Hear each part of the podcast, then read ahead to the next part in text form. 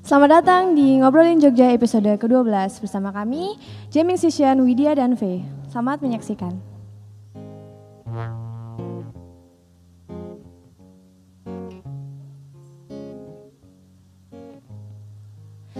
Here's to the one that we got. Cheers to the wish you were here, but you're not. Cause a dream bring back all the memories of everything we've been through.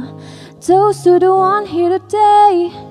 Toast to the one that we lost on the way. Cause a drink bring back all the memories. And the memories bring back memories, bring back you.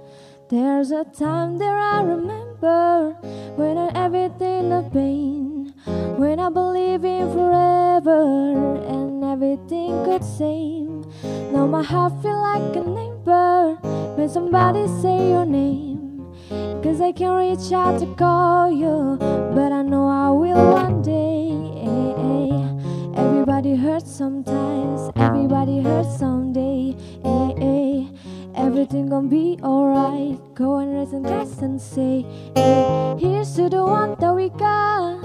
Cheers to the wish you were here, but you're not. Cause a dream bring back all the memories, uh, everything we've been through. Toast to the one here today. Toast to the one that we lost on the way. Cause the dream bring back all the memories. And the memories bring back memories, bring back you. Do do do do do do do do do do do do do do do do do do Memories bring back memories, bring back you. There's a time that I remember when I never felt so lost. When I fell off all the hater was the powerful to stop. Now my heart feel like a neighbor and it's lighting up the dark.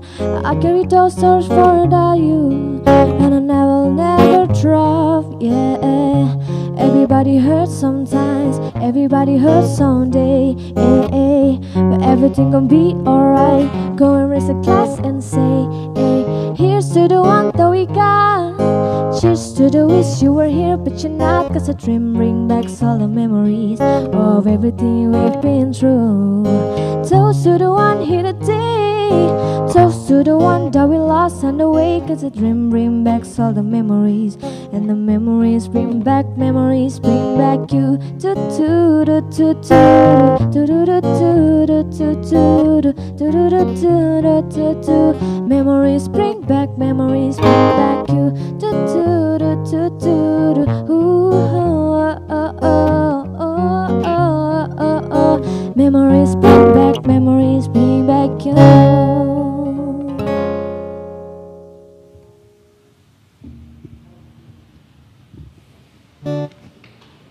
Baik, selamat siang untuk seluruh penonton. Tentu saja kita ketemu lagi di Ngobrolin Jogja episode 12. Kita punya tema kali ini adalah demo versus protokol kesehatan. Sangat update sekali ya tentu saja ya untuk tema kita kali ini. Dan mungkin sedikit cerita tentang Ngobrolin Jogja. Ngobrolin Jogja ini adalah sebuah ruang bincang dengan bentuk podcast live yang akan membahas perihal adaptasi kebiasaan baru atau new normal dan khusus spesifik di daerah istimewa Yogyakarta. Dan siang hari ini kita bertemu dengan Bapak Eko Swanto, selaku Ketua Komisi A DPRD Daerah Istimewa Yogyakarta. Sugeng siang Pak. Selamat siang, Assalamualaikum warahmatullahi wabarakatuh. Waalaikumsalam warahmatullahi wabarakatuh. Lalu siang hari ini juga kita bertemu dengan Bapak Kombes Polisi Yulianto. Ini adalah Kabit Humas Polda Daerah Istimewa Yogyakarta. Sugeng siang Pak. Dan juga bersama dengan Bapak Novia Rahmat. Ini beliau adalah Kepala Satpol PP Daerah Istimewa Yogyakarta. Selamat siang, Pak. siang Pak. Assalamualaikum warahmatullahi wabarakatuh. Waalaikumsalam warahmatullahi wabarakatuh. Dan kembali lagi tentang demo dan protokol kesehatan Pak.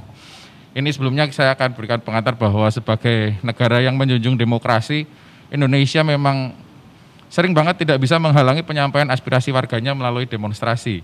Dan salah satunya yang masih hangat itu baru beberapa hari yang lalu terjadi demonstrasi penolakan Undang-Undang Cipta Kerja Pak ya. Tapi berbicara tentang demonstrasi, ciri khas utama dari hal tersebut adalah keterlibatan massa yang sangat banyak. Namun, di kondisi pandemi seperti ini menimbulkan banyak khawatiran munculnya klaster-klaster baru. Nah, siang hari ini kita akan mengulas, kita akan berbincang Kita akan ngobrol tentang bagaimanakah sebaiknya masa demonstran dengan jumlah yang banyak tersebut tetap bisa memprioritaskan protokol kesehatan saat melakukan aksi. Bagaimana menerapkan adaptasi kebiasaan baru untuk hal-hal tersebut. Karena memang ya seperti kita tahu bahwa demonstrasi adalah hal yang biasa, tetapi ini kondisinya yang berbeda.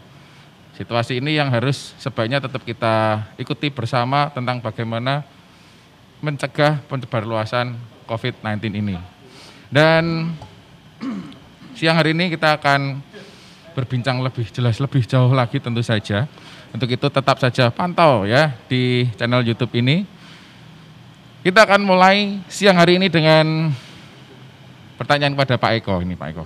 Pak Eko, bagaimana pendapat Bapak tentang strategi pencegahan COVID-19 yang sudah berjalan sampai saat ini Pak?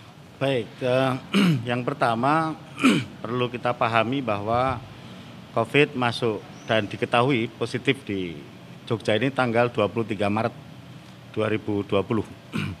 Kemudian beberapa waktu berikutnya gubernur menetapkan status tanggap darurat. Ada tiga hal yang penting terkait dengan itu. Yang pertama adalah bahwa kedaruratan pandemi COVID ini sejatinya ada dan nyata. Ini yang perlu dipahami oleh oleh kita semua termasuk masyarakat di Yogyakarta. Yang kedua, hingga hari ini setelah hampir tujuh bulan ya eh, pandemi COVID ini ada, belum ditemukan vaksin, belum ditemukan obatnya. Ya. Kemudian yang ketiga, komitmen dari DPRD juga dengan Pemda termasuk kepolisian dan juga TNI sama. Bagaimana mencegah agar eh, COVID ini tidak terus berkembang dengan cara memutus mata rantai penularan COVID, gitu ya, termasuk e, meningkatkan kualitas sistem kesehatan kita. Jadi e, kemudian yang penting juga adalah membangun kesadaran masyarakat untuk disiplin dalam mencuci tangan, physical distancing, yang menggunakan masker dan lain-lainnya. Nah, e, beberapa upaya ini kita lakukan terus menerus, gitu ya, termasuk Pemda DIY mengalokasikan anggaran untuk memperkuat ketahanan kekuatan ya kedaulatan pangan kita. Misalnya di tahap yang pertama lalu ada 203 miliar yang dibantukan bagi masyarakat sejumlah 169.383 KK yang masing-masing e, mendapatkan e, bantuan dari pemerintah DIY. Belum termasuk dana desa yang digunakan untuk BLT itu ada 144 miliar kabupaten kota di agregat se-DIY ada 165 miliar, ditambah dengan bantuan dari pusat dalam bentuk PKH, kartu sembako, dan lain-lain. Ini menunjukkan komitmen yang sungguh-sungguh dari pemerintah, termasuk pemerintah daerah dan DPRD DIY. Termasuk yang terakhir kita apresiasi Gubernur menerbitkan Pergub 77 tahun 2020 ya tentang apa pen, protokol pencegahan Covid yang di pasal 4 itu diatur secara khusus ya ada kewajiban bagi perorangan di DIY gitu ya. Pertama untuk secara disiplin melakukan cuci tangan dengan sabun yang berkualitas. Dengan sabun yang baik. Yang kedua physical distancing. Nah, baru masuk ke berbagai apa? kerumunan. Saya menyebutnya kerumunan gitu ya.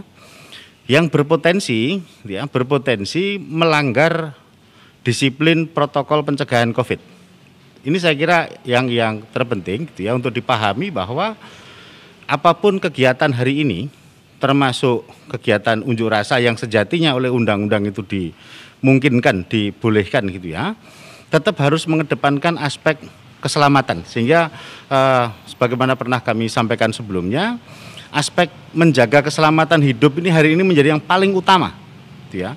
Kenapa? Karena covid ini sekali lagi ini soal hidup dan mati ya dan saya sampaikan kepada teman-teman dalam berbagai kesempatan, eh, pandemi COVID ini kejam loh. Ya. Buktinya apa? Yang paling mudah dipahami oleh kita semuanya termasuk masyarakat adalah yang pertama, begitu dia apa dengan gejala COVID gitu ya, sakit orang no sing. Tidak ada yang menengok. Kenapa? Karena dia harus isolasi selama 14 hari. Termasuk yang OTG. Yang OTG pun juga diwajibkan untuk 14 hari melakukan isolasi dan tidak boleh ditengok. Ya, ini salah satu yang Yang berbeda dengan misalnya dulu dalam masyarakat kita, tradisi masyarakat kita, terutama di pedesaan ya, di kota juga masih terjadi. Kalau ada tetangganya yang gerah, yang sakit, dia akan berbondong-bondong melihat jam besuknya jam berapa. Kemudian dia boleh jadi secara bergilir ini tengok, menengok gitu ya, mengunjungi, mendoakan, mengirim bingkisan dan lain-lain. Tapi Covid ini tidak terjadi. Yang kedua, yang meninggal ini orang dilayati gitu loh. Artinya kalaupun orang kemudian mendoakan itu jarak jauh, pemulasaraannya pun dilakukan dengan protokol Covid, didoakan dengan cara pendekatan yang mencegah Covid gitu loh. Sehingga jujur saya sedih gitu ya dan juga masyarakat di Jogja juga sedih ketika apa upaya yang dilakukan oleh pemerintah termasuk pemerintah daerah dan DPRD untuk mencegah Covid ini tidak menjadi perhatian gitu ya, tidak menjadi perhatian uh, sekelompok orang gitu ya yang yang kemudian mengabaikan protokol kesehatan ini. Demo itu hal yang biasa-biasa saja. Saya dulu kan juga ikut aktif ya di dalam apa namanya uh, unjuk rasa misalnya terkait dengan bagaimana memperjuangkan keistimewaan DIY dan lain-lain gitu ya. Tapi kan ketaatan ini kita lakukan. Termasuk di dalamnya ini memang tidak mudah. Nah, sekarang kan sebetulnya bagaimana strategi Pemda ini harus didukung oleh semuanya. Kemarin ketika apa selesai ada demonstrasi itu saya menghubungi kepala dinas kesehatan gitu ya untuk bagaimana ke depan harus ada strategi agar mereka yang ikut aksi itu bisa melakukan apa rapid test ya swab atau yang lainnya untuk mengidentifikasi. Kenapa? Karena ini penyakit yang sangat serius. Nah, saya kira ini yang yang yang yang utama untuk kita kerjakan dan kami harap masyarakat juga betul-betul kompak gitu ya bersama dengan pemerintah dan pemerintah daerah untuk menjaga agar DIY yang kita cintai bersama-sama ini apa tidak muncul apa klaster-klaster baru, tidak muncul tambahan-tambahan Covid. Seperti kemarin misalnya kita lihat Pak Kasat Pol PP ya bersama jajaran didukung oleh Polri dan TNI bagaimana menumbuhkan ekonomi di Malioboro dengan protokol Covid. Yang masuk harus apa barcode dulu, yang masuk harus memastikan pakai masker, yang masuk harus dipastikan cuci tangan dan lain-lainnya. Tiba-tiba makbrul gitu ya, sehari penuh itu tidak ada protokol apa pun. Nah ini yang saya kira apa namanya mengabaikan aspek keselamatan. Oleh karena itu ke depan aspirasi ini silahkan sampaikan secara baik ya. Dan yang membuat kami tambah bersedih lagi kemarin perusakan. Ya. Uh, Malioboro ini adalah uh, simbol kebanggaan masyarakat Bahkan kemarin kalau di DPRD itu ada guyon begini. Saya ini dua periode ini jadi ketua komisi A. Kemudian teman-teman juga banyak yang yang lebih dari dua kali menjadi anggota DPRD. Jarang loh, atau hampir malah nggak ada ketika wisatawan datang mencari ketua komisi A untuk selfie atau foto bersama itu jarang. Tetapi wisatawan masuk ke Jogja belum afdol. Kalau belum foto selfie gini ya, di bawah papan nama tulisan Malioboro. Iya. Itu menunjukkan apa? Menunjukkan betapa Malioboro ini sangat dicintai oleh masyarakat, termasuk para wisatawan dan uh, pengunjung yang lainnya. Nah, begitu terjadi perusakan, maka masyarakat kemudian selain sedih juga marah gitu ya. Karena sumber penghidupannya yang bernama Malioboro itu gitu ya itu dirusak. Akibatnya apa? Begitu ada perusakan fasilitasnya apa rusak begitu ya situasi Jogja kemudian dianggap tidak aman ya tidak nyaman maka yang terjadi berikutnya adalah para wisatawan para pengunjung ini ngerem. Maka ketika ngerem yang rugi siapa bakul makanan, ya, ya bakul pakaian, ya, ya bakul oleh-oleh, tukang parkir. Loh, ini rugi semua. Lah apakah yang kayak gini yang kemudian disebut mewakili rakyat? Gitu loh. Apa yang kayak gini yang disebut apa namanya? E, membela urusan rakyat kan tidak. Maka kami di hari Jumat pagi secara resmi Komisi A menyampaikan sikap mendukung Polri untuk apa namanya melakukan proses hukum terhadap siapa pun yang menjadi dalang, menjadi penyandang dana, yang menjadi pelaku perusakan Malioboro ini. Karena merusak Malioboro tidak semata-mata merusak sarana fisik tidak, tapi itu juga merusak perekonomian Jogja. Kita ini sedang sedang bekerja keras dan pertumbuhan wisatawan juga belum sebaik tahun 2019 kemarin. Kita masih dengan protokol kesehatan yang sangat ketat. Masuk Malioboro masih diseleksi. Sehingga para pedagang, para apa namanya penjual di Malioboro tidak hanya di situ saja, dampaknya juga di luar Malioboro karena mereka kan tidak semuanya nginep di Malioboro. Mereka yang datang ini tidak cukup, tidak semuanya makan minum di Malioboro. Mereka boleh jadi cari gudeg di Bantul, cari gudeg di Gunung Kidul, ya, cari nasi merah di Gunung Kidul, cari gu, apa bakmi di Gunung Kidul gitu ya, atau di Sleman dan lain-lainnya dan ini terdampak. Maka wajar kalau kemudian masyarakat Jogja mensikapi aksi perusakan itu dengan beberapa yang menurut saya sangat baik pada malam itu kami matur nuwun pada masyarakat di Yogyakarta, TNI dan juga Polri ya. Malam itu bersih-bersih Malioboro, ya resik-resik. Masyarakat ngecat kantor DPRD yang kemarin di vandalisme itu gitu ya. Malioboro juga dibersihkan untuk apa? Untuk mewujudkan rasa aman masuk ke Jogja. Nah, kemudian kami juga uh, melihat hal yang lain. Kemarin ada aksi-aksi kebudayaan yang itu menurut saya contoh yang baik ketika apa eh, bergoto ya dengan sejumlah teman-teman seniman dan budayawan di Jogja dia melakukan protokol distancing antar orang dia berjarak gitu ya kemudian melakukan jalan semuanya dengan protokol yang sangat baik nah ini salah satu sebetulnya yang yang e, memungkinkan kita untuk prinsipnya bagaimana bersama-sama mengedepankan aspek keselamatan. Nah soal aspirasi, kan sekarang ruang dialog itu kan dibuka sangat luas. Buktinya apa? Buktinya pada hari Kamis pagi ya, Pak Gubernur menerima perwakilan, ya, menerima perwakilan dari uh, para pengunjuk rasa dan itu berlangsung dengan baik. Artinya berlangsung dengan baik itu uh, dialog juga terjadi, gitu ya. Ruang dialog tidak ditutup sama sekali juga tidak gitu ya. Nah, ini mestinya dihormati oleh kita semuanya sehingga harapan kita di Jogja masa yang akan datang tidak boleh lagi ada perusakan, tidak boleh lagi ada pelanggaran-pelanggaran terhadap protokol uh, pencegahan Covid ini. Kenapa? Ya, selain juga dari aspek yang saya sebutkan tadi juga aspek anggaran APBD kita ini kan banyak yang hari ini dialokasikan untuk penanggulangan COVID. Sebagaimana tadi saya sebutkan ada 203 miliar untuk apa namanya eh, BLT itu ya.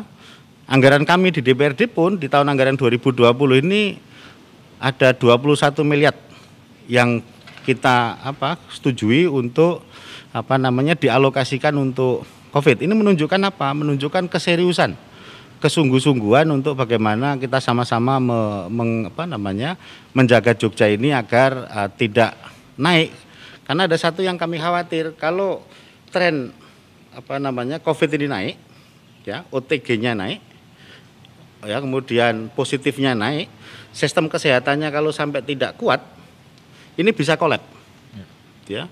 Kita berduka cita sudah banyak dokter yang meninggal sudah banyak perawat yang meninggal ya jadi tolonglah jangan sia-siakan dedikasi pengorbanan para medis ya, dokter, perawat, sopir ambulan, ya, pemulasaraan dan lain-lainnya ini dengan kegiatan-kegiatan yang bertentangan dengan protokol Covid. Jadi eh, berkerumun dengan tidak menggunakan apa namanya eh, protokol kesehatan ini sungguh sangat disesalkan dan apa namanya eh, justru merepotkan. Jadi ternyata tidak hanya merepotkan apa aparat saja, tetapi yang utama adalah merepotkan tenaga medis dan para medis.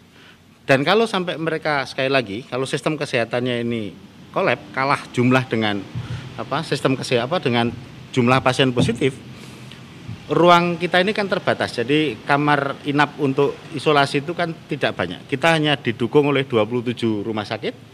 Di Sleman ada 11, di Bantul ada tiga, ya, kemudian di Gunung Kidul ada dua dan seterusnya.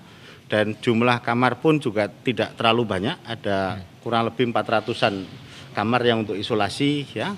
Sementara kalau ini diteruskan, kami khawatir kalau sistem kesehatannya kolab, maka yang akan terjadi seperti beberapa negara di Italia, kemudian di Amerika, ya, dia akan akan apa rontok sistem kesehatannya, kemudian tidak banyak yang bisa diselamatkan. Jadi harapan kita silahkan sampaikan aspirasi ini dengan tetap mengedepankan aspek keselamatan manusia ya kepada pemerintah dan pemerintah daerah pun juga kita minta untuk membuka diri dalam ruang-ruang dialog yang lebih terbuka gitu ya seperti beberapa saat yang lalu di Jawa Tengah misalnya ya Pak Ganjar menerima perwakilan buruh saya kira ini menjadi bagian-bagian penting sama ketika kemarin Sri Sultan Hamengkubuwono ke-10 selaku gubernur menerima perwakilan dari buruh saya kira ke depan kita harapkan ruang-ruang dialog itu dibuka terus-menerus sehingga apa namanya eh, akan dicapai konklusi yang yang terbaik untuk bangsa kita ini.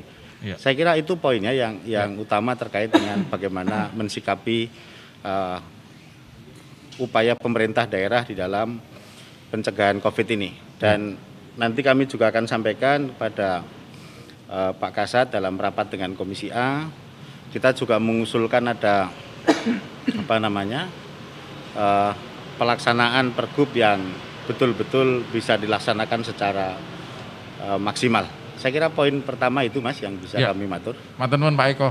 Ini tadi cukup lengkap juga ini tentu saja buat seluruh penonton channel YouTube ini. Banyak dan juga cukup panjang untuk penjelasan dari Pak Eko. Dan ini pun juga uh, sepertinya bisa kita simpulkan juga kepada rekan-rekan pendemo. Mungkin kita himbau sebelum berangkat demo pastikan bahwa ada hand sanitizer di tangan Anda. Terus ya jangan berkerumun, terus tetap memakai masker atau pakai face gitu Pak ya. Jadi ya seperti tadi disampaikan bahwa demo itu sebenarnya hal yang biasa. Tetapi ketika ini berada di situasi dan kondisi pandemi seperti ini, ya ada baiknya kita masih tetap menjaga segala macam kemungkinan dari hal-hal yang tidak kita inginkan. Karena efeknya ternyata panjang kalau dari dari penjelasannya Pak Eko. Tidak hanya dari sektor kesehatan saja yang harus diantisipasi tetapi sampai ke perekonomian dan sebagainya. Nah, harapannya kita semua bisa aware, bisa paham dan juga mungkin bisa berjalan mengikuti apa yang sudah kita sepakati bersama tentang kebiasaan adaptasi kebiasaan baru tersebut, Pak. Oke, kita mungkin akan mendengarkan penjelasan juga dari Bapak Yulianto. Pak Yulianto ini terutama tentang, nah ini Pak, menurut Undang-Undang nomor 9 pasal 10 tahun 98 Pak, ini yang mengatakan bahwa wajib memberikan pemberitahuan tertulis kepada Polri jika akan menyampaikan pendapat di muka umum dan memberitahukan yang bersangkutan yaitu pemimpin dan penanggung jawab kelompok. Kaitannya dengan unjuk rasa kemarin Pak, bagaimana itu Pak? Iya, Uh, memang saat ini sulitnya kan demikian ya. Uh, pemberitahuan sekarang disebar lewat media sosial. Media sosial. Ya, kayak gitu kan. Karena gimana ya?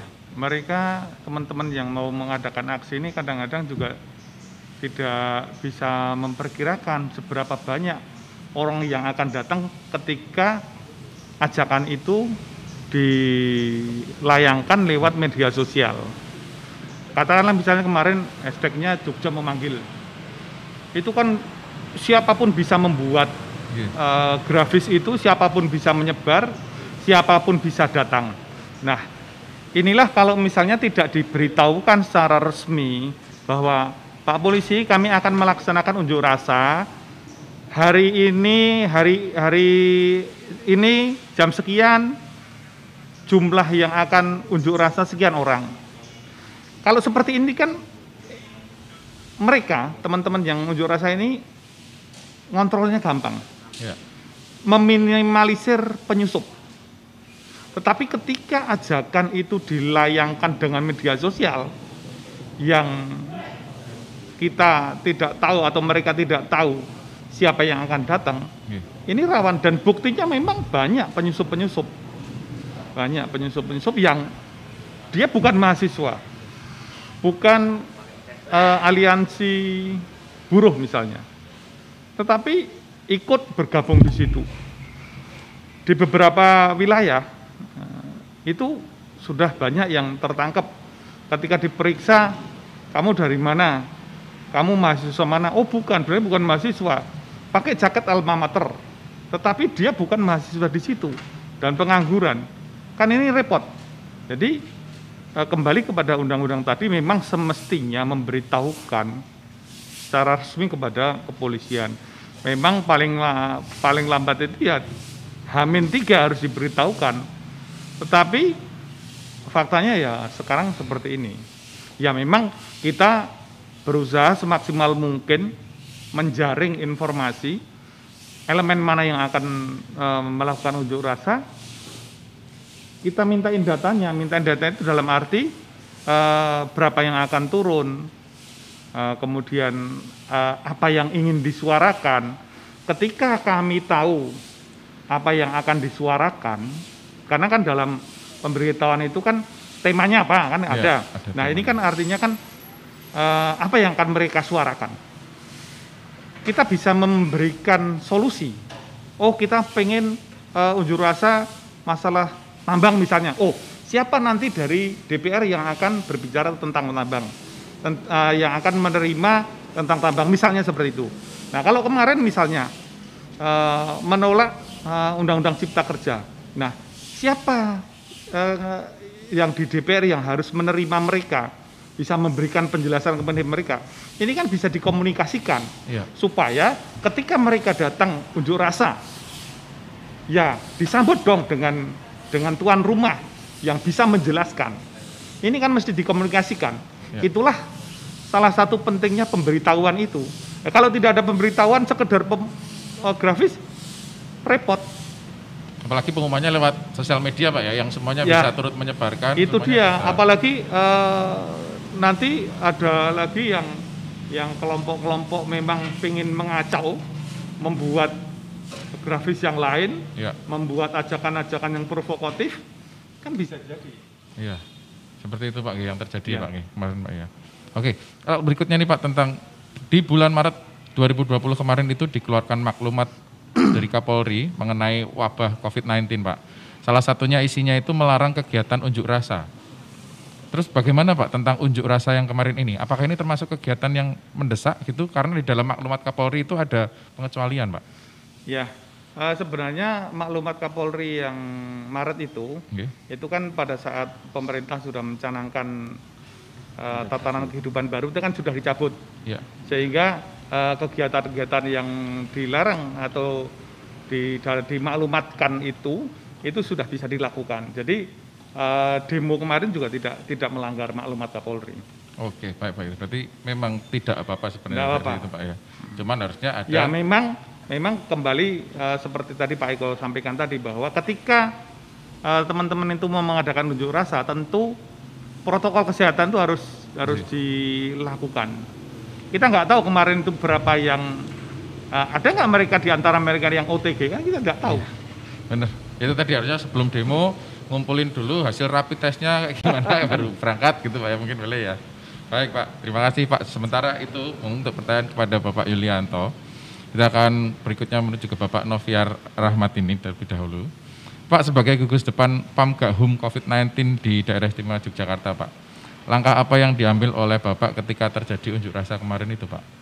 Ya, jadi gini terkait dengan uh, COVID ini kan sudah terjadi di DIY semenjak bulan Maret 2020 Maret. kemudian berbagai tindakan-tindakan yang kita lakukan dalam melakukan pencegahan itu sudah dilakukan bersama-sama uh, eh, TNI dan Polri termasuk Satpol PP setiap hari kita melakukan pencegahan-pencegahan sampai dengan uh, bulan Agustus itu uh, bulan September itu ditetapkan peraturan gubernur nomor 77 tahun 2020 terkait dengan penegakan disiplin dan penegakan hukum terkait dengan protokol kesehatan di daerah istimewa Jakarta. Dalam pasal 4 seperti yang disampaikan Pak Eko tadi bahwa eh, ketentuan terkait dengan eh, penegakan 4M gitu diberlakukan kepada satu perorangan, yang kedua kepada pelaku usaha dan yang ketiga itu adalah kepada penanggung jawab kegiatan. Nah, penanggung jawab kegiatan ini termasuk di dalamnya adalah pelaku-pelaku yang akan melaksanakan demo. Atau menyampaikan aksi-aksi penyampaian pendapat sesuai dengan ketentuan atau SOP dari pelaksanaan dari peraturan gubernur ini bahwa sebelum melakukan kegiatan jenis apa pun termasuk kegiatan yang mengumpulkan orang banyak terlebih dahulu harus mengantongi rekomendasi dari gugus tugas. Nah, rekomendasi ini yang sampai hari ini juga kita tidak ada menerima permintaan rekomendasi dari penyelenggara uh, demo kecuali kemarin permintaan izin dari aliansi buruh memang disampaikan kepada Pak Gubernur yang intinya bahwa uh, ingin beraudiensi terkait dengan Undang-Undang Cipta Kerja. Nah, terkait dengan hal tersebut direspon baik sama uh, Pak Gubernur dan perwakilan dari uh, beberapa orang buruh kemarin itu diterima oleh uh, Pak Gubernur sendiri kami juga ikut mendampingi. Namun sebelumnya kita sudah menyiapkan, saya sudah berkoordinasi dengan Dinas Kesehatan di depan di sini sudah kita siapkan 40 uh, rapid test sebetulnya. Tetapi yang terpakai hanya 8 kemarin karena perwakilannya hanya uh, 7 uh, yang bisa masuk 7, yang satu memang suhunya panas apa uh, reaktif ya. Yang satu kita tidak berizin masuk, yang 7 itu masuk ke dalam sehingga yang tujuh inilah yang berdialog dengan Pak Gubernur. Artinya bahwa kita sudah membentengi. Namun setelah itu kita melihat bahwa yang terjadi di lapangan, walaupun memang di dalam beberapa uh, surat-surat atau himbauan yang disampaikan melalui uh, media sosial, memang ada himbauan untuk protokol kesehatan. Tapi dalam pelaksanaannya memang jauh sekali dari protokol kesehatan. Pergub 77 sudah mengatakan bahwa penanggung jawab kegiatan bertanggung jawab untuk memberikan edukasi, sosialisasi terkait dengan penegakan protokol kesehatan di uh, masa yang dikumpulkan. Ya, artinya bahwa ketika dia membawa masa, arti penanggung jawab harus bertanggung jawab untuk menegakkan bagaimana memakai masker, yang kedua cuci tangan, yang ketiga uh, jaga jarak, dan yang terakhir adalah menghindari kerumunan. Nah, sementara di sini terjadi terjadi uh, pelanggaran protokol kesehatan. Ada berapa kali uh, aksi demonstrasi yang memang dilakukan di DIY ketika dia masuk ke gugus tugas, kemudian uh, setelah diberikan rekomendasi kami dari Satpol PP bersama TNI Polri langsung melakukan pengecekan pada saat terjadi aksi. Itu sudah berapa kali kami lakukan. Namun yang terjadi di tanggal 8 itu tidak ada yang menyampaikan kecuali yang aliansi buruh itu memang kita lakukan. Artinya uh, sesuai dengan ketentuan pergub kita sudah berupaya menegakkan kecuali yang rombongan kedua yang kita tidak tahu sama sekali itu hingga itu tidak saya yakin juga ke uh, Polda atau kepolisian juga tidak ada pemberitahuan ya Pak. Ya artinya ini kan uh, liar sebetulnya. Nah, ini yang memicu uh, terjadinya tindak kekerasan yang sempat membuat gerah masyarakat Yogyakarta. Kita sudah berupaya menegakkan protokol kesehatan dari mulai bulan Maret, dari hari ke hari kita coba. Khusus Malioboro, uh, akhir-akhir ini terjadi penurunan pelanggaran. Walaupun selama bulan September terjadi 12.154 pelanggaran protokol kesehatan, tapi di akhir bulan September itu khusus untuk Malioboro dan bulan awal bulan Oktober khusus Malioboro itu terjadi peningkatan kedisiplinan. Jadi ketika masyarakat atau pengunjung masuk Malioboro dengan adanya scan barcode dan juga pengawasan yang dilakukan, artinya pelanggaran di sini sudah semakin berkurang. Pelanggaran malah ter, justru terjadi di objek-objek wisata yang lain. Nah, seperti di daerah pantai itu setiap hari Sabtu Minggu atau di akhir pekan itu malah peningkatan pelanggaran. Nah ini yang kita juga kecewa kemarin ketika tiba-tiba ada uh, demonstrasi di Malioboro yang tidak melakukan protokol kesehatan ya ketika itu juga kita melihat situasi kondisi tidak mungkin lagi mengingatkan orang seperti ini. Ya. Nah, sehingga masa yang beringas ya tidak mungkin kita mengingatkan masalah protokol kesehatan. Yang diutamakan pada saat itu bagaimana ini menyelamatkan, menyelamatkan terutama teman-teman kita dari uh, Polri kemarin juga mobilnya juga banyak yang hancur ya Pak ini ya, yang di demo. Mungkin itu yang dapat kami sampaikan terkait dengan tersebut, Pak. Ya, Pak. Lalu untuk perkembangannya sendiri, Pak, dari pelaksanaan uh, tugas-tugas dari Pol PP selama beberapa bulan, beberapa minggu terakhir, bahkan ya. Pak, ini perkembangannya dari tentang COVID-19 di Yogyakarta seperti apa, Pak? Ya, jadi kalau tingkat pelanggaran memang saya sampaikan kalau di September itu jumlahnya 12.154 itu dari tanggal 1 sampai dengan tanggal 30 September. Kemudian di minggu pertama bulan Oktober tanggal 1 sampai dengan tanggal 11 eh, Oktober, Oktober ya sampai hari ini yang sudah tercatat di uh, aplikasi kami. Kami juga punya aplikasi Jogja Patuh namanya. Ya. Itu adalah 3.322 pelanggar. Itu baru dalam waktu 10 hari. Jadi artinya bahwa ada kemungkinan nanti sampai akhir tahun, akhir bulan nanti kan peningkatan pelanggaran juga. Nah ini dinominasi pelanggaran yang terjadi di objek wisata. Ini yang kemarin saya turun turun langsung hari Sabtu dan hari Minggu saya langsung ke Gunung Kidul karena uh, pelanggaran terbanyak itu ada di Gunung Kidul.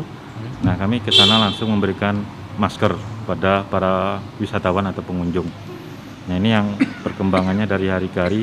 Tetapi kalau wilayah perkotaan setiap malam kita melakukan operasi itu semakin menurun. Biasanya rata-rata satu hari di atas 100, sekarang berada di bawah 100, di bawah 80 makan untuk yang di wilayah perkotaan. Artinya eh, semakin hari kesadaran yang di perkotaan semakin meningkat, tetapi yang di wilayah uh, objek wisata itu semakin menurun. Gitu. Oke. Ya bisa jadi ini karena pengunjung yang di wisatawan di objek wisata itu adalah masyarakat luar DIY Ya. Jadi dia tidak pernah membaca koran, tidak baca membaca himbauan yang di DIY. Mungkin di daerahnya protokolnya tidak terlalu ketat sehingga ketika di sini terbiasa. Karena dia datang tidak nginap, ya. berangkat pagi, nanti pulang sore. Nah, jadi bisa jadi karena itu, Mas. Membawa kebiasaan dari tempat tinggal asalnya yang tidak terlalu ketat tadi mungkin Pak ya? Ya, makanya kemarin saya lapor ke Pak Sekda, Akhirnya Pak Sekda sudah berkoordinasi dengan uh, gugus tugas yang berada di provinsi lain yeah. agar terlebih dahulu sebelum masuk DIY juga harus mentaati protokol kesehatan di wilayah yang dikunjungi. Iya, baik Pak. Karena kalau di Jogja sendiri saya beberapa kali juga ketemu ada uh, semacam rahasia masker dan sebagainya gitu Pak ya yang di Ya ini tiap hari. 0 kilometer itu saya ya. ya itu, Pak. Kalau di 0 kilometer tiap hari Sabtu Minggu kita kerahkan semua di uh, sepanjang Malioboro hari Sabtu ya. dan hari Minggu. Kami juga dapat bantuan dari uh, Polda Pak dari Aman Nusa 2. Ya. Jadi Aman Nusa 2 sekarang sudah bergabung dengan kegiatan Pol PP setiap hari. Terus uh, anggota kami juga ada yang bergabung di Aman Nusa. Jadi semuanya sudah tersinergi tiap, dengan Polda. Tiap pagi di depan Polda operasi juga. Ya, itu juga. Oh, di Ring Road Pak ya? Di Ring Road. Kami mengirim anggota Pol PP di Polda. Ya. Kemudian kalau yang kami tiga hari sekali itu nanti dari uh, Polda Amanusa II juga mengirim pasukan ke kami sehingga uh, mempertebal pengawasan yang dilakukan oleh gugus tugas. Nah ini sebenarnya kita menyampaikan jadwal ini ya, mungkin buat para penonton ini bukan buat terus Anda nginggati jalan tersebut di hari itu ya. Tetapi malah ini tujuannya kita menyadarkan bahwa ini masih penting loh, seperti itu disampaikan oleh Pak Eko, kita masih dalam kondisi pandemi loh, belum ketemu obatnya. Makanya kita nggak akan lelah untuk mengingatkan biar semuanya bisa berjalan dengan baik, biar semuanya bisa berjalan dengan nyaman dan aman juga. Nah itu tujuannya. Jangan ngingati. Biasanya gitu tuh Pak, oh ada jadwal di sini, jadwal cegatan di sini nggak lewat sana gitu. Bukan seperti itu ya. Tapi harapannya mengingatkan biar semuanya bisa tetap menggunakan uh, masker, protokol kesehatannya juga dijalankan juga biar semuanya bisa aman dan nyaman. Baik, Pak kita akan break sebentar. Nanti ya, kita masih okay. ada pertanyaan untuk Pak Eko, hmm. Pak Yulianto, dan juga Pak Noviar.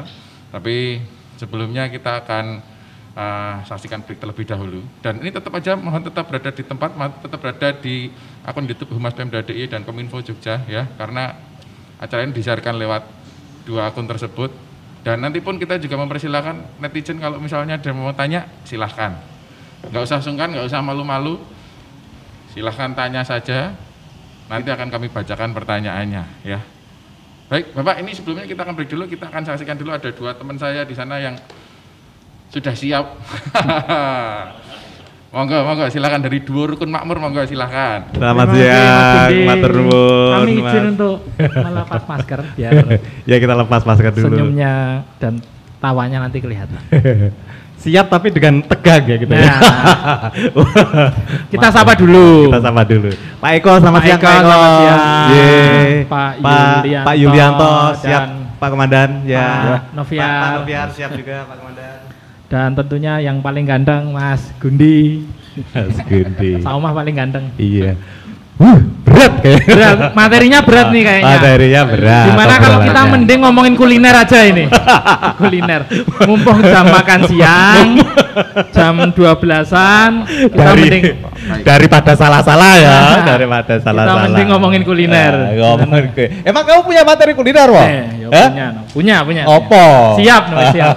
Opo materi kulinermu itu apa? Itu. Tebak ini. Oke, siap. Ada kuliner yang disukai oleh musisi reggae. Kuliner yang disukai musisi reggae. Apa, Apa? ya? Bronkos, Ora, sate kambing, Ora. apa? Tahu gimbal. reggae, gimbal. musik reggae Oh, adalah iya. musik yang memberi suasana Iya. kamar ya. Kok bisa? Cecet, cecet. Ngecat ya, ngecat. Kenapa Mas Arga? Suaranya gak kedengeran? Eh, siap. Ya. Aku juga punya kalau gitu. Ada Soal materi kuliner. soal kuliner ada, ada, ada. ada. Nah, siapa yang selalu merasa was-was? Nasi kok was-was. Sego yang merasa was-was. Apa apa? Sego terancam. Eh, lawas banget. Ada juga nasi yang selalu apa ya? Menderita. Wah, ini. Menderita. Ini. Nasi. Oh, ora ono. Ada. Kasihan itu, ini nasi. eh, kok bisa? Nasi kebuli. Nasi ke Oh, na, na- nasi yang Kebuli. ke, buli, Iya, buli. buli. Wah. Nasi yang menderita. Tapi ya lumayan, jangan. lumayan. Pokoknya stop bullying. lumayan. ya. Stop bullying, Stop bullying. stop kekerasan. Stop kekerasan. Iya, setuju nggak teman-teman semua stop kekerasan? Stop kekerasan ya. Ya, kalau demo atau menyatakan pendapat Mm. itu boleh ya, ya. karena itu di, diakui undang-undang ya, legal lah ya. Mm. Tapi kalau yang soal bakar-bakar Nah, ini. jangan ya, Hmm. jangan ya. Bakar-bakar jangan Nah, ya. Karena yang yang layak dibakar-bakar tuh cuma ayam, Nah, ya, ya. apa lagi? Usus, sate usus. Ya, ya. Emang dulu ini yang ngangkring kok ya? Emang dulu penjual angkringan ya? yang layak dibakar-bakar tuh cuma itu, bukan yang lainnya ya itu. Hanya makanan yang layak dibakar. Tapi- Roti ya. Ah, ada ro- ya roti bakar cocok banget ini. Cocok banget. Tapi Om Senor punya pengalaman ya? Punya pengalaman soal demo itu punya. Bu, aku songowalu. Sembilan apa? Songowalu, songowalu. Termasuk orang yang menurunkan Pak Harto. Wah, diturunkan Menurunkan Pak Harto. pemimpin demonya. Bukan. Lah, Fotonya Pak Harto saya turunkan. itu kan waktu itu karena ganti presiden Oh, saya, iya. teman-teman. waktu itu emang Bukan. ganti Pak Habibie ya. Iya, iya. Makanya fotonya diturunkan. Fotonya saya itu karena saya waktu itu pernah waktu masih jadi OB kantor. Suruh itu fotonya ganti, le ya Oh, iya, ganti. manut lah ya. Manut ya saya. Tapi saya juga punya pengalaman ini. Lu punya? Saya punya, Pengalaman wah iya Padahal Waktu kamu itu- muda loh. Ya. Oh, oh, ya. Tapi ya punya pengalaman lah, Mas. berhubungan dengan demo. Ya, ya. berhubungan dengan Hmm. demo. Kan eh, waktu itu ada demo. Ada demo. Ada demo terus saya Ya. lewat. Ah, Saya ah. lewat, saya naik motor. Heeh. Saya naik motor lewat pada teriak, "Turun, turun, turun." Lah udah. Saya turun dari motor, tak tuntun motor. itu bukan buat kamu. Itu bukan perintah buat kamu yang lewat. Bukan. Itu tuh tuntutan mereka. Turun, turun, turun. Saya salah Ya, nangkep, Bukan, bukan ya kamu nggak usah nggak usah turun dari motor Oh. tuntun motor. Nah, untung perintahnya untung mereka tuntutannya nggak Turun, mundur, turun, ya. mundur, mundur. Padahal kamu Malah- di, di lampu merah. Nah, gue Ya. malah nabrak Ya. tuh. Aneh-aneh ya ya. Aduh. Ada lagi punya pengalaman. Pengalaman demo. Mm-mm. Oh, saya terakhir tuh diajak demo waktu harga BBM naik. Nurunin Oh, BBM oh. ya ini. Tapi nggak mau saya, nggak mau. Saya ini orang mental kaya ya. Waduh. Oh, mental kaya harga Sombong, harga sombong. BBM naik orang lain panik saya nggak mau panik. Mm-mm. Ngapain Santai ya, panik orang santai. mental kaya? Santai saya. Nanti paniknya waktu di pom bensin. Duitku cukup lagi ke bensin. Nah, itu ngapain harga BBM panik kok eh harga BBM naik kok panik. Ya Ah. padha wae. Ning jero pome rantai duit ya pada. Tapi semua orang tuh harus sebenarnya harus punya mental kaya kalau saya. Kalau Mental ya, seperti mental saya, ini, mental saya. Saya itu ya paling benci kalau di sosial media orang ngomongin soal utang piutang. Wah. Wow, ngomong utang piutang, isini isini. Nah, Berarti anu kalau saya ke teman-teman saya yang miskin Ah. itu ya, saya selalu bilang, kalian kalau punya masalah keuangan ngomong ke saya. dipinjemin. Ngomong ke saya, nggak usah sungkan-sungkan koyo Hmm. harus opo wae. Ah, iya. Nah, Dipinjemin. Yo didengerin. Ngomong kan wae ya? ngomong wae toh. Didengerin aja saya pendengar yang baik ya. Oh. Saya kan nggak bilang mau dipinjemin Oh. ya. Ya itu Ngomong wae, ya, ya. Nah, ya. mereka kan udah suka toh. Ah. Lah, curhat didengerin ya toh. yang penting mental kaya. Nah. ya. Kamu ini yang belum kelihatan mental kaya, kamu punya mental kaya nggak? Mental kaya itu bisa dilihat dari kalau dia ke pameran mobil itu dia pede. Datang pameran mobil itu benar, biasanya benar. mental kaya. Iya iya iya. iya. Apalagi kalau datang ke pameran mobil, datang Oh. yang datengin sales. ah, ini, ketok mental mereka. kaya. Aura udah Aura keluar, kayanya ya. kelihatan. Ya. Tapi kemarin saya datang, yang datengin malah satpam. Berarti masih wajah miskin. Masih dicurigai. ya. Dicurigai, masih dicurigai. Eh, kalau saya mungkin pakai baju yang kumuh aja tetap Hmm. monggo monggo Pak nyoba dulu mobilnya. Tapi habis itu tetap dicekel. Soalnya langsung pas nyoba mbok gondol. Mbok Oh. terlunga. Kamu Mas Gige Ah, pameran mobil, Pameran saya pameran mobil. gadget terbaru sering. pameran Wah, gadget. mental kaya, santai Pak. Oh, CC merasa berarti. merasa punya duit banyak tuh. Setiap ada pameran gadget masuk, Hmm. lihat laptop baru, handphone baru, Hmm, tablet hmm. baru. mental Begitu- kaya. wah, begitu masuk Ya. sama salesnya dibilang, "Mas, Mas, kalau beli pulsa di luar Mas di sini." Waduh. Waduh. Jebul, jebul. waduh ya. Jebul wajahnya wajah kere. Nah, wajah ya. kita ki Eh, didiskriminasi loh, wajah didiskriminasi. Lebu pameran komputer we masih dianggap ini ya. nah, Om Seno kan nek ngomong ke tadi demo, mm-mm. ngomongin hukum. Hmm. Om Seno ini kan dulu mahasiswa hukum. Oh, iya. Kalau soal hukum mah saya tahu. Hmm. Saya dulu kuliahnya di Fakultas Hukum UII. Selesai. Wah, Keluar saya sebelum di wisuda saya keluar. Ngopo? Karena di dalam panas. Sepele ya, alasannya sepele. belum belum pakai AC waktu Belum itu. pakai AC makanya- itu. makanya saya malas saya, 80-an saya keluar ya? ya. Saya Si menyatakan 80-an. keluar dari Pokoknya kalau masalah hukum di Indonesia itu sebenarnya saya tahu problem hukum di Indonesia dari dulu sampai sekarang itu sebenarnya cuma masalah satu kata, Pak. Satu kata. Satu kata aja. Apa? Barang siapa? Wah, gitu. Sampai sekarang belum ketemu ini barangnya siapa. Belum, belum itu problem undang-undang Indonesia tuh dari sekarang barang siapa itu belum ketemu. Barangnya siapa ya dia? Kayaknya itu dititipin deh, Om. Dititipke sih. Nanti mem melebu minimarket lah barang siapa itu dititipke. Iya, benar benar benar. itu problem Belum hukum. Pokoknya kita kita eh sangat mendukung suasana Jogja untuk kondusif lagi, Ya. benar ya. Karena Hmm. kalau kondusif otomatis karena ya namanya juga masih pandemi ya. Ya. Masih pandemi. Orang juga ya apa pun kegiatan sebenarnya juga harus memperhatikan standar Standar eh, kesehatan. eh, pro- apa protokol Covid. protokol COVID. Kemudian ya jangan sampai mengumpulkan masa yang banyak. Ya kalau demo ya mungkin sendiri gitu. Nah, Ya, ya. Kalau sendiri bukan demo. Ya ya nggak apa-apa. Ya sendiri sama misalnya "Eh, kamu kok sendiri sama ada sama teman imajinasi. Enggak. demo rame nggak apa-apa, tapi Hmm. lewat webinar. ah, cocok. Demonya online. Wah, Online. teriak-teriak dari dari kamar kos sendiri-sendiri ya.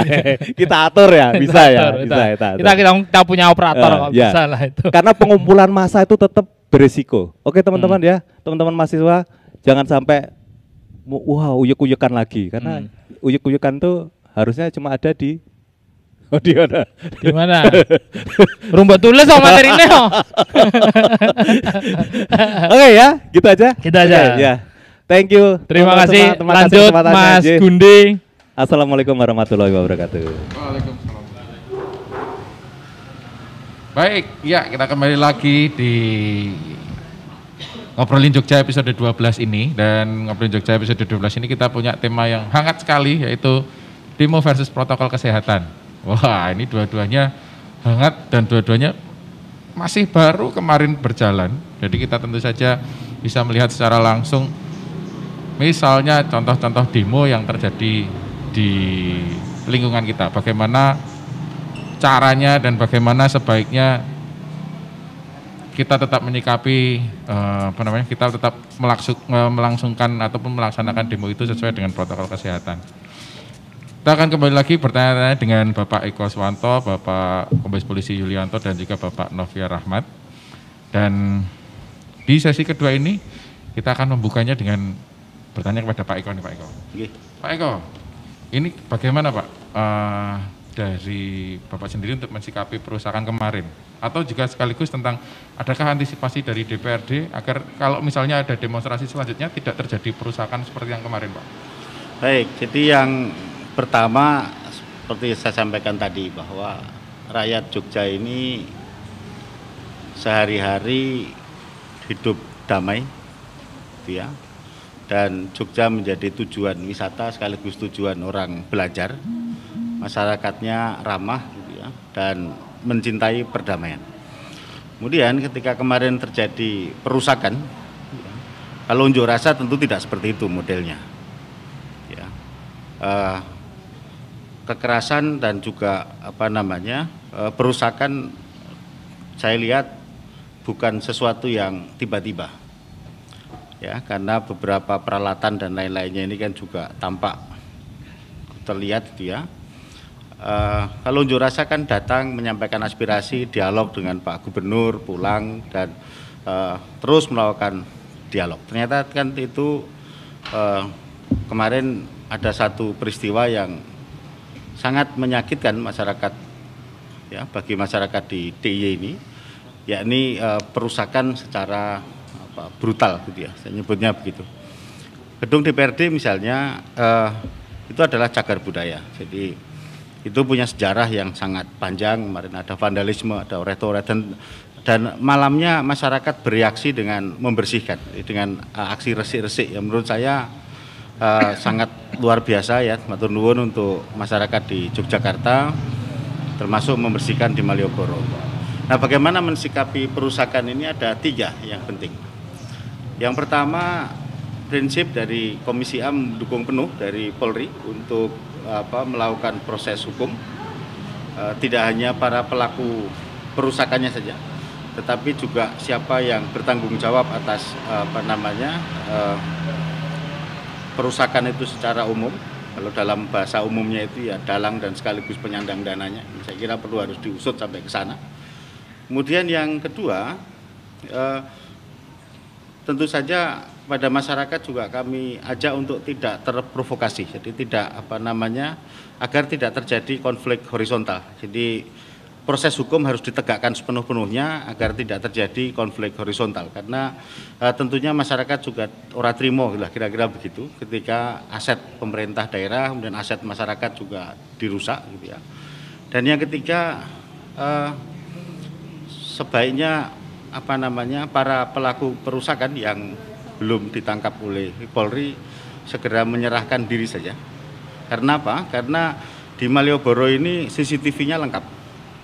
Jadi dari mulai ujung apa namanya Hotel Garuda sampai ke titik nol itu tidak terputus ini CCTV-nya, sehingga pasti akan ketahuan dan kami sudah komunikasi dengan Dinas Kominfo juga dengan jajaran yang terkait untuk membantu proses penyelidikan dan penyidikan dengan memberikan akses yang penuh pada aparat kepolisian dalam uh, melakukan proses penyelidikan maupun penyidikan. Jadi uh, kami sudah komunikasi dengan Kepala Dinas Kominfo dan kita punya komitmen untuk apa, memberikan akses itu seluas-luasnya bagi penyidik gitu ya. Uh, dan kepada masyarakat yang juga punya apa uh, video atau gambar yang menjadi bukti-bukti perusakan itu agar bisa dilaporkan ke Polda atau ke Polres atau ke Polsek yang terdekat. Saya kira ini penting dan sekali lagi aksi perusakan itu tidak hanya berdampak pada rusaknya fasilitas umum, tetapi juga berdampak ekonomi, ya, berdampak sosial dan sekaligus uh, punya dampak terhadap apa namanya upaya kita untuk menjaga apa namanya uh, stabilitas dan kenaikan ekonomi yang sedang pelan-pelan kita lakukan secara dengan pendekatan protokol kesehatan. Jadi tidak gampang loh kemudian meyakinkan apa masyarakat untuk ayo kita disiplin gitu ya termasuk di tempat wisata dan lain-lainnya tadi untuk tetap menggunakan protokol kesehatan ya dan salah satu upaya kita untuk membantu pemerintah daerah dan masyarakat itu contohnya kita mendukung langkahnya Pol PP di dalam melakukan operasi justisi maupun apa non justisi dalam rangka edukasi ini. Kami pun dengan BPBD ya dari Komisi A dengan BPD itu sampai bulan Desember besok juga menyediakan satu juta masker gitu ya. Untuk apa? Sehingga masyarakat yang diberi edukasi ini, yang melanggar ini tidak mengulang lagi dengan cara apa? Dengan cara diedukasi. diberikan masker jadi yang tidak punya karena masyarakat kita ini kan tidak semuanya apa namanya e, mengalokasikan belanja untuk masker hingga pemerintah daerah melalui BPBD menyediakan itu dan tinggal bagaimana me mengakses dan kami sudah dapat daftar kegiatan dari apa namanya BPBD yang kapan di pasar mana di daerah mana dan lainnya termasuk Pol PP ini saya kira e, Pol PP kemarin pun dalam aksi justisi tadi juga menyediakan 100 ribu masker ya untuk masyarakat juga. Nah harapan kita ini tidak dirusak ya. Tidak dirusak oleh apa namanya uh, ketidakdisiplinan di dalam melakukan physical distancing, cuci tangan pakai masker.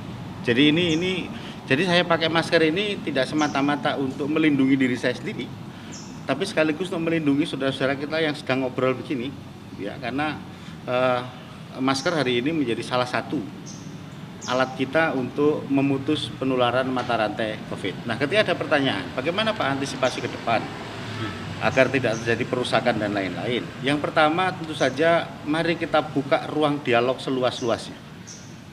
Baik DPRD, ya baik gubernur kepala daerah ya dengan jajaran di Pemda, termasuk kita mohon pada pemerintah pusat pun gitu ya, termasuk uh, kepolisian dan juga TNI dan juga uh, apa stakeholder pemerintah ini untuk membuka ruang dialog yang seluas-luasnya. Ya, di Jogja ini kan kita kenal dengan uh, budaya musyawarah, dengan budaya rembukan. Ya. Yang itu menjadi ruang bersama untuk mencapai konsensus sekaligus mendengarkan aspirasi masyarakat. Dan yang terpenting itu kan bahwa percayalah, ya, nggak ada pemerintah di negara Indonesia ini yang akan menyengsarakan rakyatnya lo nggak ada Salah satu buktinya tadi kita alokasikan anggaran DPRD aja dipangkas 21 miliar untuk urusan apa penanggulangan Covid. Ini salah satu bentuk komitmen kita. Nah, bagaimana antisipasi ke depan? Yang pertama tadi membuka ruang dialog yang seluas-luasnya. Kemudian yang kedua, terus melakukan edukasi. Ya, untuk penegakan protokol Covid ini. Kemarin seperti misalnya pada saat akan diterima oleh Pak Gubernur ini kan ada protokol Covid yang dijalankan ini saya kira bisa menjadi apa apa kebiasaan baru di depan ketika mau menyampaikan aspirasi ya dengan pendekatan protokol COVID. Nah yang terakhir yang uh, penting untuk diantisipasi ke depan adalah kerjasama. Jadi aspek kerjasama, sinergi kolaborasi antara Pemda dengan TNI Polri di dalam mensikapi situasi yang ada di DIY.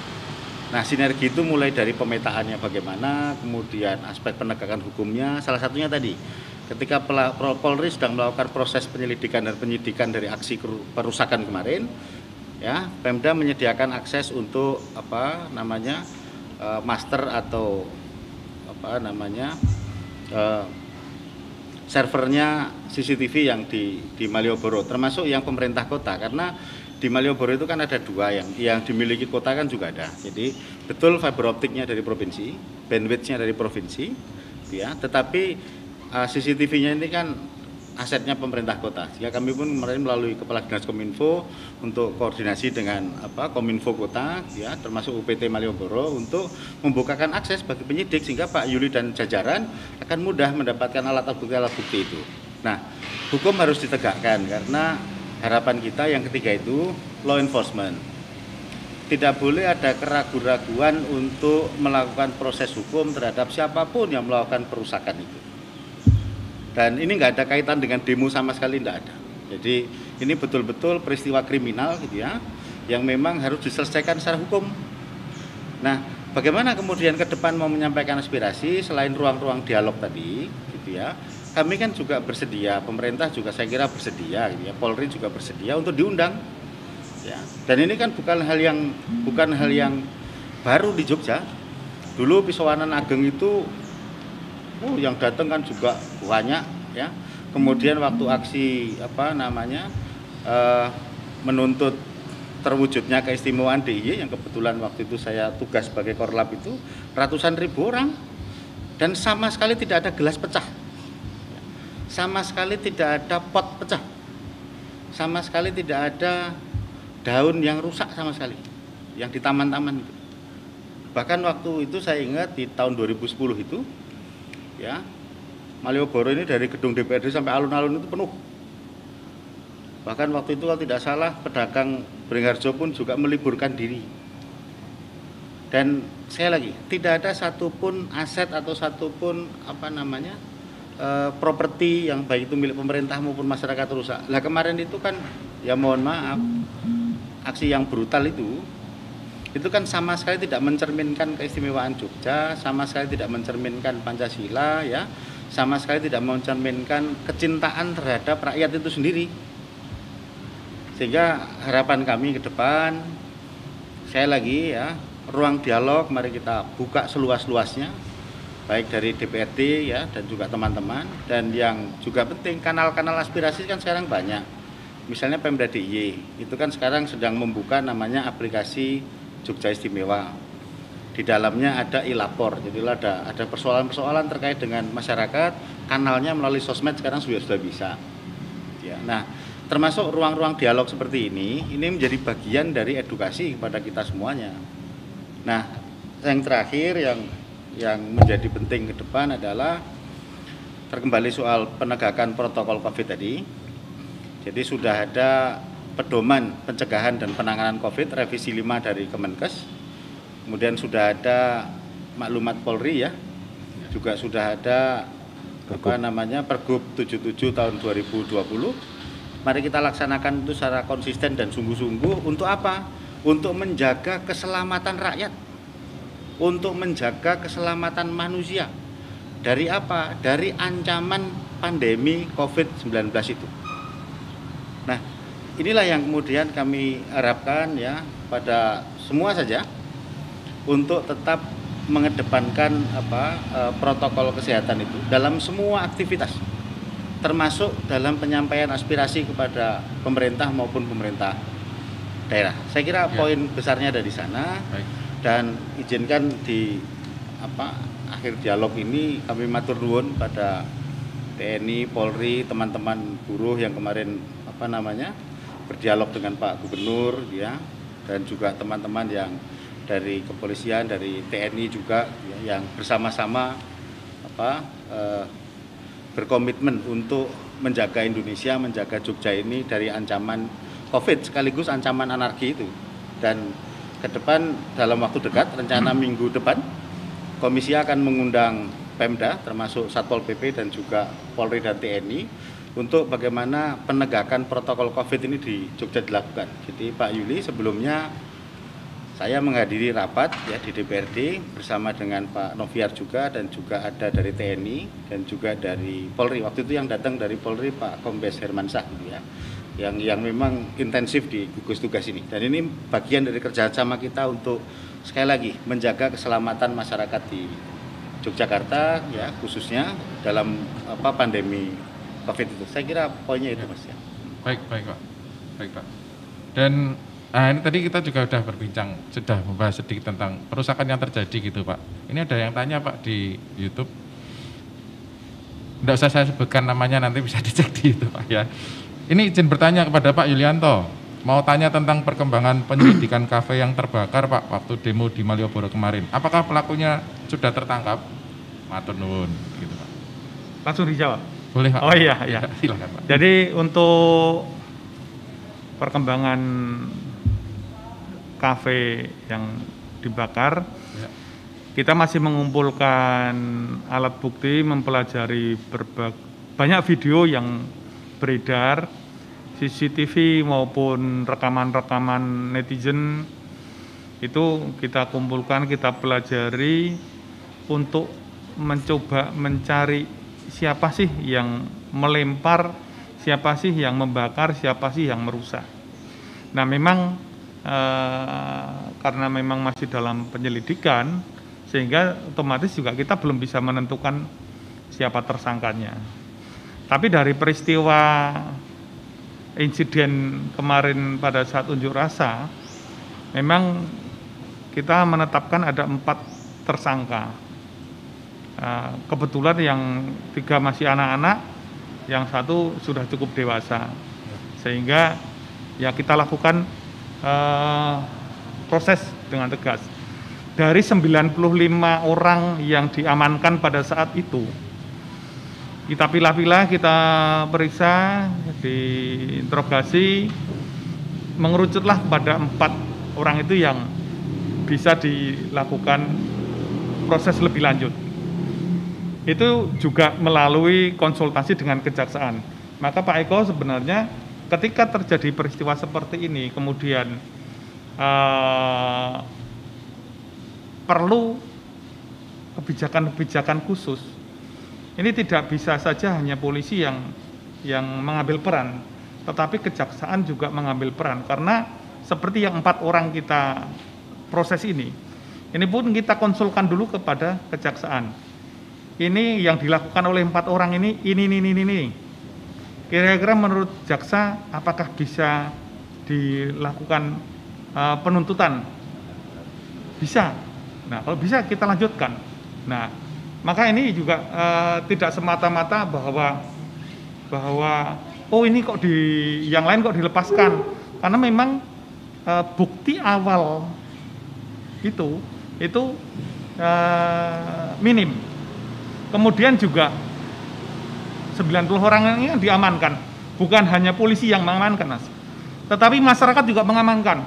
Diserahkan oleh masyarakat kepada polisi. Pak, ini tadi mau bikin rusuh di sana, diamankan daripada digebukin sama masyarakat um, diserahkan oleh masyarakat kepada polisi meskipun memang karena uh, pembuktiannya sulit sehingga dikembalikan kepada orang tuanya dan rata-rata memang masih anak-anak oh. dan ngomongin pandemi dari 95 orang yang diamankan ini kita lakukan rapid test malam itu di Polresta itu satu yang reaktif Nah kan sayang sekali ini. Iya.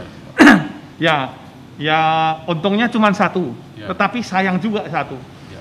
Setelah kita cek, ternyata keluarganya ini sedang isolasi mandiri di asrama haji. Kan mestinya ini anak tahu ya, keluarganya sedang isolasi ya. dan dia juga sedang isolasi. Kenapa dia harus ikut berkerumun? Ya. Kan ini menjadi sesuatu yang tidak bagus. Dan malam itu uh, terus ya kita lakukan swab. Kita swab, sekarang yang bersangkutan sedang diisolasi di Rumah Sakit Bayangkara. Masih menunggu hasil swabnya. Yang mudah-mudahan swabnya negatif. negatif ya. Seandainya swabnya positif, berapa banyak orang kira-kira ketular di situ nantinya kan? Ya, harus dilakukan tracing itu. ya, tracing orang segitu banyak di kerumunan DPRD kemarin kan repot sekali. Ya dia ketemu sama siapa? Bisa jadi kemarin yang 95 orang ini uh, terus di tracing dicek ulang lagi positif eh, reaktif lagi kan bisa jadi. Nah inilah uh, mestinya memang ketika mau berkerumun mau mau datang ke tempat acara itu yakin dulu saya ini kondisinya sehat gak sih Wong jelas-jelas keluarganya dalam kondisi isolasi kenapa harus memaksakan diri ya. itu sayang sekali dan nanti malah juga merugikan rekan-rekannya sendiri Pak. Ya, ya betul, ya. betul. Baik Pak. Oke, ini mungkin kita juga akan nanya ke Pak Yulianto Pak, satu pertanyaan yang itu tadi kembali ke di sesi pertama tadi tentang ajakan unjuk rasa melalui sosial media Pak. Itu kan rawan disusupi Pak ya? Ya. Kalau menurut Pak Yulianto sendiri nih Pak, strategi agar panitia unjuk rasa tidak disusupi seperti apa Pak? Saya kira begini, uh, ajakan-ajakan ajakan melalui media sosial itu kan uh, rawan disusupi. Ya. Mungkin ya memang ketika mau unjuk rasa harus betul-betul elemen mana yang unjuk rasa, jumlahnya berapa.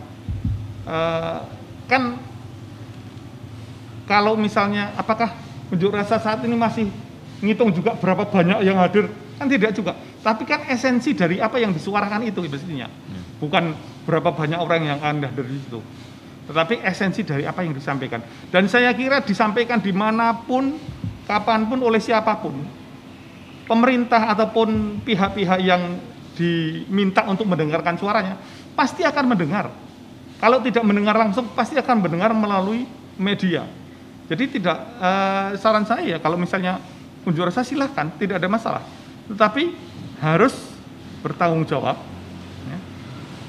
tahu siapa yang akan eh, ikut demo, unjuk rasa, dan bisa di kendalikan supaya tidak terjadi anarkis, tidak ada penyusup. Iya. Baik, Pak. Benar itu ya. Memang harus ter terpantau mungkin siapa-siapa yang berangkat berapa orang kurang lebihnya dari mana saja itu harus diketahui juga oleh kelompok itu Pak ya? Ya tentunya Itu kan memang kan harusnya kan uh, uh, pasti ada juga sih korlapnya, Iya. siapa yang ngurusin, ya harus betul-betul di manage dengan baik, Iya. tidak bisa dilepaskan begitu saja. Benar, benar. Karena apalagi kondisi seperti ini ya, ini Iya. jadi catatan penting kita semuanya gitu bersama-sama. Betul. Baik Pak. Matur nuwun Bapak Yulianto. Kita menuju ke Bapak Noviar ini Pak. Pak Noviar, ini langkah apa yang kemudian diambil oleh Pamgahum untuk meminimalisir penambahan kasus positif COVID untuk unjuk rasa di mungkin kemudian hari gitu Pak ya karena ini isunya kan masih hangat Pak Iya. masih masih ada berita-berita tentang undang-undang cipta kerja yang menciptakan penolakan-penolakan di banyak tempat gitu Pak. Pripun Pak? Jadi ini mungkin yang belum tersosialisasikan dengan baik oleh gugus tugas terkait dengan harus adanya rekomendasi dari gugus tugas sebelum dilakukannya kerumunan-kerumunan. Ya. Baik itu kerumunan dalam mas, bentuk aksi demo maupun kerumunan dalam bentuk acara-acara kegiatan. Nah ini yang perlu tersosialisasikan harusnya dengan eh, para masyarakat sehingga ketika mereka melakukan pengumpulan massa itu sudah menerapkan protokol kesehatan. Ketika itu sudah dilakukan harusnya kan kami dari gugus eh, tugas nanti akan melakukan pengecekan apakah benar-benar sudah dilakukan atau belum. Karena di dalam eh, ketentuan eh, yang ada di dalam revisi kelima yang dikeluarkan oleh Kementerian Kesehatan penanganan COVID itu itu jelas disebutkan bahwa apabila dalam kerumunan-kerumunan atau pengumpulan massa tersebut tidak protokol kesehatan maka bisa dibubarkan atau disuruh eh, sesuai dengan protokol kesehatan itu sudah sesuai. Nah, ini yang perlu disosialisasikan lagi kepada masyarakat. Memang setiap hari kita di samping memang untuk melakukan penegakan protokol kesehatan dalam pemakaian masker, tetapi juga kita setiap hari melakukan supervisi. Kita masuk ke tempat-tempat usaha, masuk ke eh, tempat-tempat hiburan, kemudian melakukan pengecekan.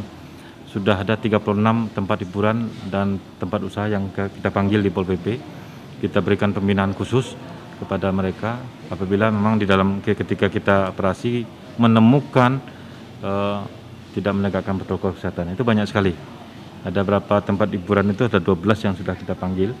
Kemudian ada eh, hotel restoran dan berbagai jenis usaha yang sudah kita lakukan peringatan-peringatan. Nah ini jangan sampai kami dari gugus tugas karena di dalam Pergub 77 itu dibenarkan apabila tidak ditetap di eh, terjadi pelanggaran maka kami dibenarkan untuk melakukan penutupan operasional sementara maupun penutupan secara permanen.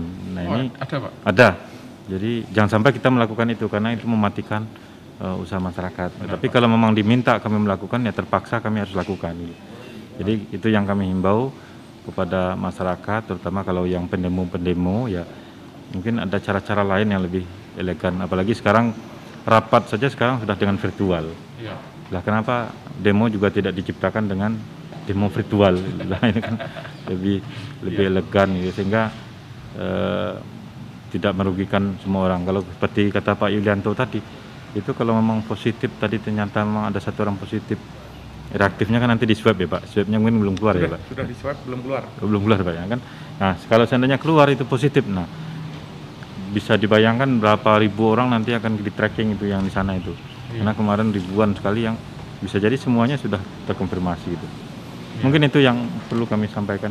Ya, Baik Pak. jadi Pak Novian melanjutkan sedikit ya. Jadi eh, selain tracing, jadi kalau kemarin kan ada kasus positif kemudian melakukan tracing.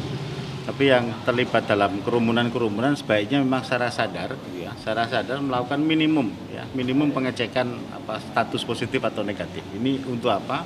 Untuk menghindari booming. Ya. Jadi kita tidak ingin tiba-tiba dalam situasi tertentu kemudian kasus positif melonjak tajam di DIY. Kalau itu sampai terjadi, sebagaimana tadi sampaikan bahwa sistem kesehatan kita ini harus kita jagain loh. Dokter kita ini terbatas, jadi untuk melahirkan eh, satu orang dokter ya itu butuh sekitar enam tahun. Kalau dia spesialis paru misalnya itu butuh eh, empat tahun lah, tiga empat tahun juga sekolah. Sehingga dalam dalam penanganan COVID ini kami sangat sangat hati-hati, ya. termasuk eh, kita bersama dengan Pak Gubernur kan tidak menetapkan lockdown di Jogja. Yang kita lakukan itu kan tanggap darurat. Tanggap darurat itu rumusnya simpel. beraktivitas boleh, tetapi dengan protokol kesehatan. Kira-kira begitu. Jadi tidak tidak kemudian ditutup sama sekali. Jangan sampai kemudian nanti eh, apa situasi di Jogja misalnya tidak terkendali, kemudian harus dilakukan pengetatan kembali. Sehingga kami pun juga mengajak pada eh, apa namanya eh, masyarakat di Jogja untuk bersama-sama eh, mendukung sistem kesehatan ini secara kuat. Gitu ya. Dan yang penting juga adalah pada eh, aparat hukum baik TNI, Polri maupun instansi yang lain terkait dengan ini kita kerjasamakan melalui gugus tugas itu. Nah secara khusus tadi ada satu hal yang apa, belum tak sampaikan terkait dengan aksi perusakan kemarin. Harapan kita penyelidikan dan penyidikan ini tidak berhenti di sini, ya. tetapi juga menyentuh siapa yang menjadi aktor, gitu ya, menjadi dalang dari perusakan itu karena begitu masifnya perusakan itu ya dan apa e, masyarakat menunggu. Ya. masyarakat menunggu hasil proses penyelidikan dan penyidikan itu. Dan harapan kita sekali lagi e, pada masyarakat juga untuk tidak terpancing untuk tidak terprovokasi. Hari ini setelah beberapa hari yang lalu Malioboro dibersihkan ya. Pada Satpol PP pun kembali penegakan aturan yang di Malioboro gitu ya. Dan kami harapkan ke depan uh, dalam rapat komisi AMI uh, yang akan datang kita akan bahas kembali nih soal bagaimana apa uh, Pergub 77 tahun 2020 itu dalam mensikapi aksi-aksi massa ini. Karena kemarin kan kita nggak waktu penyusunan Pergub itu kan Pemda belum memperhitungkan ya, belum memperhitungkan uh, aksi massa dalam jumlah sekian. Jadi memang Pergub kemarin itu tidak disiapkan untuk apa mengantisipasi apa namanya aksi-aksi dalam jumlah yang besar. Nah, sehingga ke depan harus ada revisi usul saya Pak Noviar ya, hmm. perbaikan yang sebagaimana kita diskusikan kemarin dengan uh, teman-teman dari Polri dan TNI itu kita lakukan perbaikan penyempurnaan agar uh, kita punya payung hukum yang cukup untuk penegakan protokol kesehatan yang ada di apa di DIY ini ya. ya dan uh, harapan kita dengan revisi itu bisa menyentuh aspek pencegahan agar tidak ada kerumunan dalam jumlah yang besar dan berpotensi penularan COVID. Baik. Saya kira itu yang yang utama kita lakukan dan pada masyarakat sekali lagi COVID ini pandemi masih terjadi, vaksinnya belum ketemu, obatnya belum ketemu, ya mari bareng-bareng sama DPRD, sama pemerintah, sama TNI dan Polri, bareng-bareng untuk melakukan operasi besar-besaran yang namanya memutus mata rantai penularan COVID. Ya, baik Pak. Terima kasih Bapak. Ini mungkin satu pertanyaan terakhir penutup di acara sesi kali ini Pak. Ini pertanyaan untuk Pak Yulianto ini dari sudut pandang kepolisian ini Pak. Gimana Pak caranya dalam masa pandemi ini agar hak masyarakat untuk menyampaikan pendapat dan protokol kesehatan COVID ini bisa berjalan beriringan Pak? Ya, uh, regulasi sudah jelas ada. Undang-undang untuk menyampaikan pendapatnya ada, silahkan monggo. Uh, maklumat Kapolri yang uh, awal dulu sudah dicabut. Saya kira masyarakat harus pinter, kita semua harus pintar supaya pandemi ini uh, hilang, berhenti, tidak bisa di uh, anu ya memang harus bersama-sama. Siapa pun itu tidak mm, tidak melihat siapa dia. Kampanye untuk pola hidup sehat 4M itu harus didengungkan terus oleh kita semua. Karena COVID itu tidak memandang siapa yang diserang. Ya. Presiden Trump aja iya, kena ya iya. apalagi yang lain gitu. Jadi siapa pun juga mesti uh, membantu menghentikan COVID ini. Kira gitu. Ya, baik Pak. Terima kasih untuk penjelasannya. Dan terakhir Pak kami mengucapkan terima kasih kepada narasumber yang juga sudah berbagi info, berbagi berita dan juga mungkin menjelaskan banyak hal kepada rekan-rekan semuanya penonton dari channel YouTube ini. Atau pada Pak Eko Suwanto selaku Ketua Komisi ADPRD Daerah Istimewa Yogyakarta, Pak Kombes Polisi Yulianto. dari Kabit Humas Polda Daerah Istimewa Yogyakarta dan juga Bapak Noviar Rahmat, Kepala Satpol PP Daerah Istimewa Yogyakarta. Matur nuwun sekali Pak. Semoga tidak bosan, tidak capek dan tidak lelah untuk terus mengingatkan kita semua dan kita pun juga harapannya ra perlu dilengke. tidak usah diingatkan kita akan bisa berjalan beriringan karena ya itu tadi COVID ini masih berjalan, vaksin belum ditemukan. Harapannya kita semuanya bisa menjaga kesehatan diri kita sendiri dan juga teman-teman lingkungan kita, keluarga kita semuanya. Matur nuwun juga untuk Kominfo Daerah Istimewa Yogyakarta, Humas Jogja, terima kasih untuk DPRD DIY Komisi A, Satpol PP DIY dan Polda DIY. Terima kasih untuk Komplek Kepatihan dan terima kasih juga untuk Duo Rukun Makmur. Matur nuwun, hiburan tawanya tadi kru dan tim ngobrolin Jogja, matur nuwun, terima kasih konco-konco. Terus terima kasih untuk pendukung acara, untuk wifi-nya Jogja Istimewa. Dan juga jangan lupa untuk like, komen, dan subscribe dari channel YouTube-nya Kominfo DIY dan Humas Jogja ya. Biar nanti kalau misalnya ada cara seperti ini lagi ataupun ada banyak sekali informasi yang disebarluaskan lewat channel YouTube itu, Anda juga bisa mengikutinya dan mendapatkan update-nya secara aktual. Dan kita akan tutup rangkaian acara dari Ngobrolin Jogja episode 12 ini. Saya Gundisos. Selamat siang Yogyakarta. Sampai ketemu lagi di lain kesempatan dan kita tutup dengan teman-teman berdua di sana yang cantik-cantik ada Mbak V dan Mbak Widya. Silahkan. Assalamualaikum warahmatullahi wabarakatuh.